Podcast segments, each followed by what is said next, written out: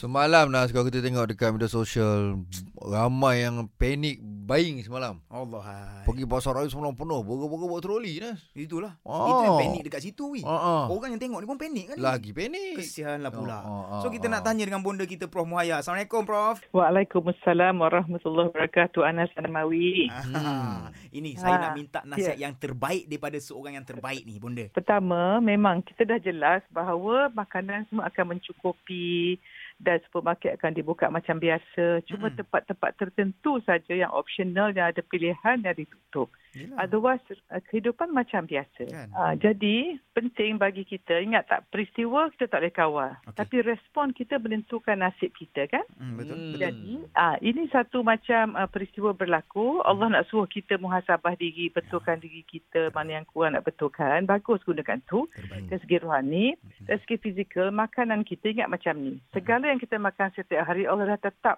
makanan apa, telur mana yang masuk mulut kita. Betul tak? Ya Dan betul, janganlah kita sampai dua minggu nak hidup tu sempat nak makan dua minggu. Belum tahu umur kita dua minggu. Masya-Allah. Hmm. Betul. Ah, betul. Kita Betul. tak tahu pun nak makan besok kan. Jadi kita berpada-pada sebab dari segi ekonominya kalau semua orang pergi nanti barang tak cukup dah naik harga kita berungut pula. Betul Mm-mm. juga. So apa kata kita tenang, Mm-mm. Ah. tenang, Hmm. jadikan waktu yang kita apa ni um, uh, m- macam musibah kecil ni Hmm. menjadikan benda yang positif dengan kita betulkan diri kita. So boleh nak sebut tiga perkara you all. Mm-mm. Mm-hmm. Mhm. Pertama secret life kita, hidup kita dengan Allah, dengan diri kita. Mhm. Betulkan yang tu. Allah. Akbar. Siapa yang salah, yang uh, solat tak cukup, semua betulkan diri. Insya-Allah. Yang kedua, hidup kita, private life kita dengan keluarga kita. So, masa Mhm. musim cuti sekolah ni, apa kata saling menyayangi, menghormati, tenang jiwa, semua tu. Buat baik. Cantik. Hmm, So, rumah kita uh, harmoni. Mm-mm. Yang ketiga, kita dengan public life, kita dengan orang ni, Mhm. biarlah, biarlah kita berpada-pada menghormati, mendoakan orang. Jangan kita tamak, kita seorang je nak hidup orang peduli apa. Masya Cannot be like that.